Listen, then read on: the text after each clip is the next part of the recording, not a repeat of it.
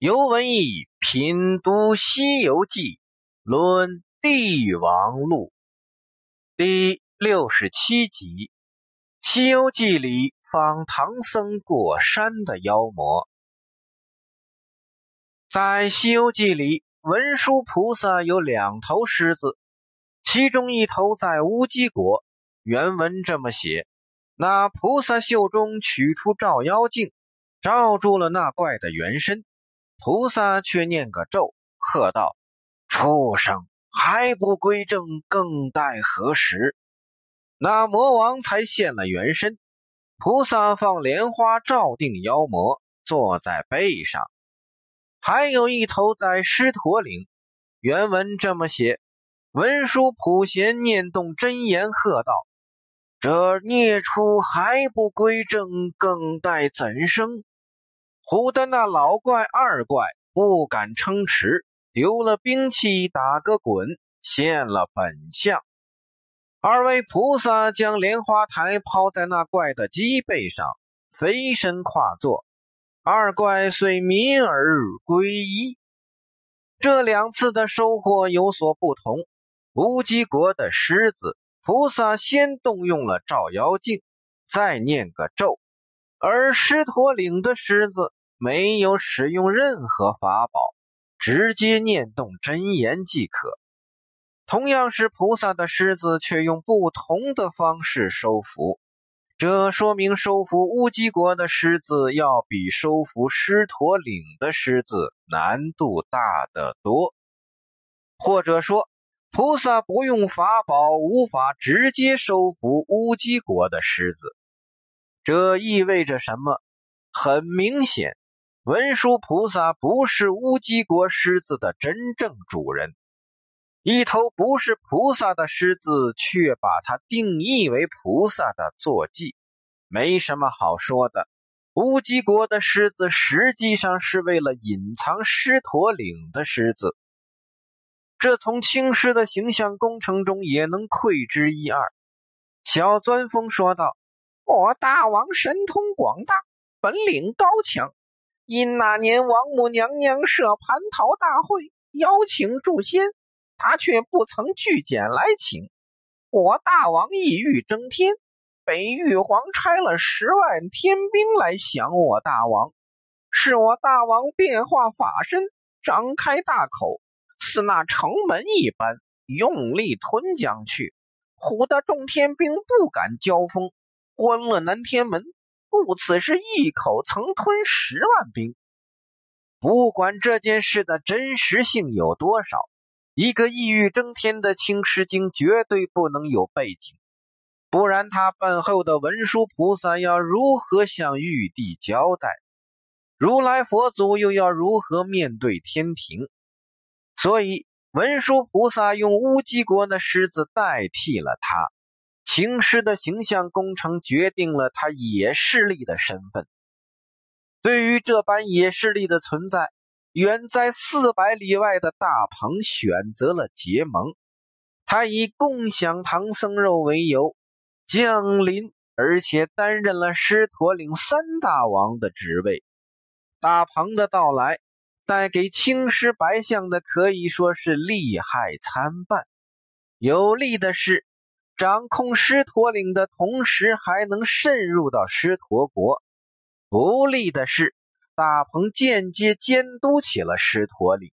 毕竟青狮为了蟠桃能够一欲争天，那送上门来的唐僧肉理所当然义不容辞嘛。这也等于说，大鹏会阻碍青狮白象相助唐僧的任务。那么，在大鹏的监督下，青狮白象要如何来帮助唐僧呢？原文第七十五回，孙悟空所变的小钻风，一句话吓走了一万兵。只见他大踏步径直进门，把个帮铃卸下，朝上叫声“大王”。三个老魔笑呵呵的问道：“小钻风，你来了？”行者应声道：“来了，你去巡山打听孙行者的下落如何？”行者道：“大王在上，我也不敢说起。老魔说：“怎么不敢说？”行者道：“我奉大王命，敲着帮铃，正然走出，猛抬头，只看见一个人蹲在那里磨杠子，还像个开路神。若是战将起来，足有十数丈长短。他就在那剑崖石上抄一把水磨一磨，口里又念一声，说他那杠子到此还不曾显个神通。”他要磨明，就来打大王。我因此知他是孙行者，特来报之。那老魔闻此言，浑身是汗，唬得战磕磕的道：“哎呀，兄弟，我说莫惹唐僧，他徒弟神通广大，预先做了准备，磨棍子打我们，却怎生是好啊？叫小的们。”把洞外大小俱叫进来，关了门，让他过去吧。那头目中有知道的报：大王，门外的小妖已经都散了。老魔道：怎么都散了？想是闻得风声不好也。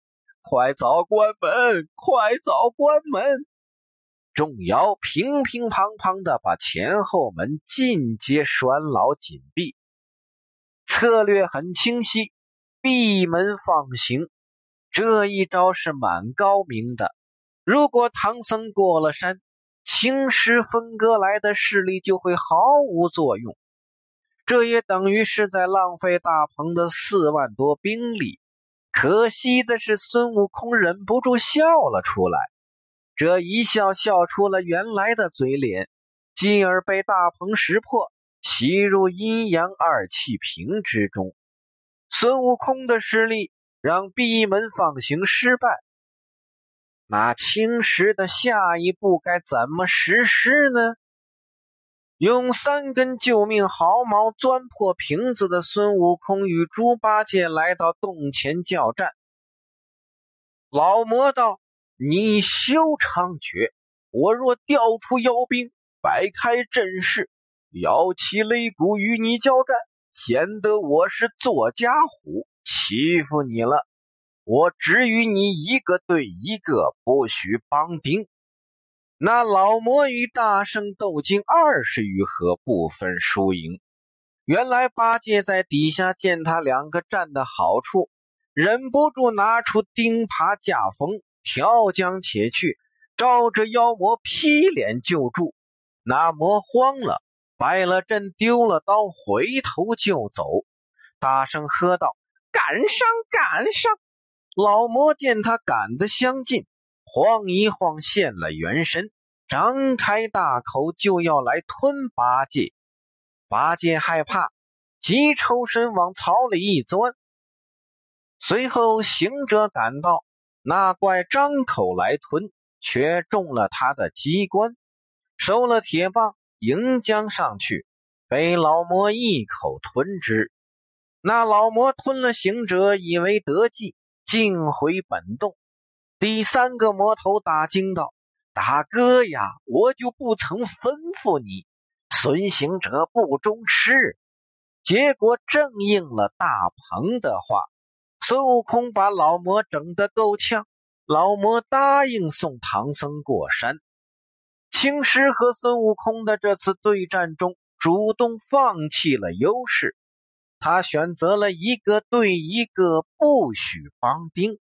不但如此，青狮甚至还来了一个明知故犯，明知孙悟空不能吃，他倒是勇敢的去尝试了一下。搞得自己当了一回人肉风筝，更把那山坡下死硬的黄土跌出个二尺深浅的坑。一招明知故犯的苦肉计不算高明，却也与闭门放行相符合。甚至为了计划更顺利，作为狮驼岭二大王的白象不惜故技重施。原文第七十六回，却说三个魔头甩群精回洞。二怪道：“哥哥，我知道是个九头八尾的孙行者，原来是个小小的猴儿。你不该吞他。至于他斗时，他哪里斗得过你我？这洞里几万妖精，吐唾沫也可杀他，你却将他吞在肚里，他便弄起法来叫你受苦。怎么敢与他比较？才自说送唐僧都是假意，实为兄长性命要紧，所以哄他出来，绝不送他。老魔说：“贤弟不送之故何也？”二怪道：“你与我三千小妖摆开阵势，我有本事拿住这个猴头。”老魔道：“莫说三千，凭你骑老营去，只是拿住他，便大家都有功。”那二魔即点起三千小妖，径到大路旁排开。着一个蓝旗手往来传报，叫孙行者赶早出来，与我二大王爷爷交战。那八戒见大圣与妖精交战，他在山嘴上竖着钉耙，也不来帮打，只管呆呆的看着。那妖精见行者的棒重，浑身全无破绽，就把枪架住，拿开鼻子要来卷他。行者知道他的勾当，双手把金箍棒横起来，往上一举，被妖怪一鼻子卷住腰胯，不曾卷手。你看他两只手在妖精的鼻头上耍花棒。八戒见了，捶胸道：“咦，那妖怪晦气呀！卷我这等夯的，连手都卷住了，不能得动。”卷那滑头的倒是不卷手，他那两只手拿着棒，只想往那鼻子里一戳，那孔子里害疼流鼻涕，怎能卷得他住啊？行者原无此意，倒是八戒教了他，于是制服了大象，揪着鼻子去见唐僧。三藏道：“善哉善哉。”他若喜喜欢欢送我等过山，饶了他，莫伤他性命。二魔战战兢兢回洞，未到时，已有小妖报知老魔和三魔，说二魔被行者揪着鼻子拉去了。老魔惊悚，与三魔率众方出，见二魔独回，又皆接入。问及放回之故，二魔把三藏的怜悯善圣之言对众说了一遍，一个个面面相觑，更不敢言。二魔道：“哥哥可送唐僧吗？”老魔道：“兄弟，你说哪里话？孙行者是个广施仁义的猴头，他现在我肚里。”若肯害我性命，一千个也被他弄杀了，却才揪住你鼻子。若是扯了去不放回，只捏破你的鼻子头，却也惶恐。还是快早安排送他去吧。青狮及白象的双重苦肉计，不仅让孙悟空轻松击败自己。并且一个突出了三藏的怜悯，一个突出了悟空的仁义，成功的让唐僧摆脱了这个号称吃尽了阎浮世上人的狮驼岭。大鹏也是很无奈，三个大王两个同意送行，他也只能将计就计，连笑着说。啊，送送送！那么大鹏的将计就计是个什么计？青狮白象又有什么对策呢？我们下集接着再聊。